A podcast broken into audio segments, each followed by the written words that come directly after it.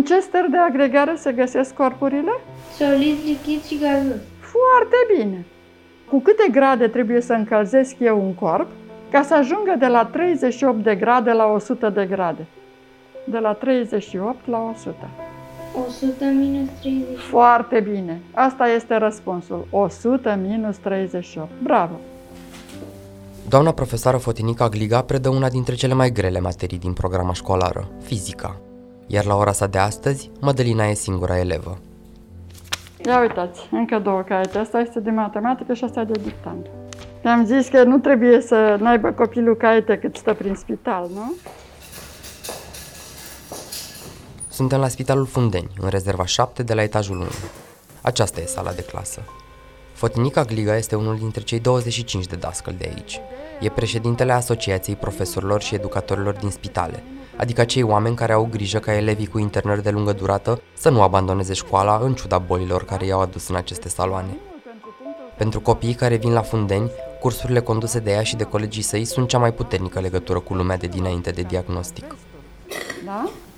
O să mă mai întorc să-ți mai aduc ce ți-am promis, fructele, nectarine și merișoare. Da? Așa.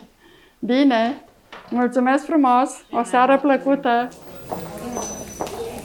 Lucrez în uh, școală de spital din 2011. Fiind uh, studentă și absolventă a Facultății de Psihopedagogie Specială, mi-am dorit să ajung într-un loc în care ajung mai puțini oameni.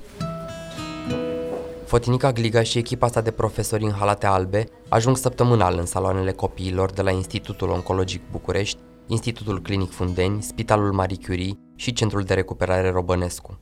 Sunt de ajuns câteva clipe într-o astfel de sală de clasă pentru a înțelege efectul extraordinar pe care școala de spital îl are pentru elevii săi. Și cum te simți tu când vine profesorul la tine așa și îți predă câte ceva? Bine. Te simți bine? Te simți ca la școală sau nu prea? Da. Da? Te simți ca la școală? Da. Atunci când profesorii sunt alături de copil, ei se simt în clasă. Da? Se simt acolo cu profesorul și eu le, îmi place să le spun următorul lucru. Zic, când în școală ați avea voi un profesor care să vorbească doar cu voi la o oră, nu cu 30 de copii și să nu înțelegeți nimic și să nu scrieți nimic de pe tablă? Când vi se va mai întâmpla vouă așa ceva? Uite, numai acum vi se întâmplă. Pentru elevii doamnei profesoare de fizică, lecțiile sunt cea mai așteptată pauză de la investigații medicale, tratamente și tot felul de consultații. Iar această pauză are un efect extraordinar pentru ei. Crește complianța la tratament și le redă pofta de viață. Nu? E clar? Faptul că pot să obțin un zâmbet pe figura copilului în momentul în care îi predau o materie atât de grea care se numește fizică, mie mi se pare că l-am prins pe Dumnezeu de picior, da? De ce? Pentru că copilul acesta nu s-a mai gândit pentru 15, 20 de minute, 30 de minute la boala lui și la ceea ce va urma și câte tratamente și ce o să se întâmple și s-a gândit că este la școală și că mă are pe mine acolo și poate să mă întrebe orice legat de această materie. Și asta mă motivează foarte tare, faptul că ei se bucură că sunt elevi în școală, chiar și atunci când sunt în spital, că pot promova clasa și că nu rămân în urma colegilor lor de clasă, adică vor avea aceiași colegi în momentul în care se vor întoarce în școala lor, nu alții. Asta este important.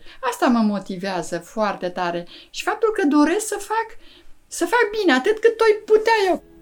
Iar când se întorc la școlile lor, copiii aceștia nu doar că ajung la clasă cu toate temele făcute, ci vin cu o motivație aparte. Vor învăța bine și vor fi oameni de succes atunci când vor crește mari. Avem uh, fost elev care a terminat kinetoterapie și a terminat kinetoterapie pentru că vrea să fie de folos copiilor, așa cum și alții au fost lui de folos. Avem studentă, Maria, Doamne, ce elevă excepțională, un înger de fată, care e studentă la filologie, este anul 2 sau 3. A, și studentă la medicină, eleva din Galați, am uitat. da. Deci sunt foarte, foarte mulți care reușesc să, să se reintegreze în învățământ, mai ales că în mediul acesta spitalicesc și mai ales unde vorba despre cancer, vezi și copii care sunt îngeri acum. Deci chiar trebuie să fim în admirația lor pentru faptul că reușesc să treacă prin niște tratamente atât de dificile și în același timp reușesc să se mai gândească și la o lecție și la faptul că vor fi iarăși cu colegii lor după ce se vor face bine și la scrisul unei poezii și la pictură pe o pânză sau pe o foaie de blog.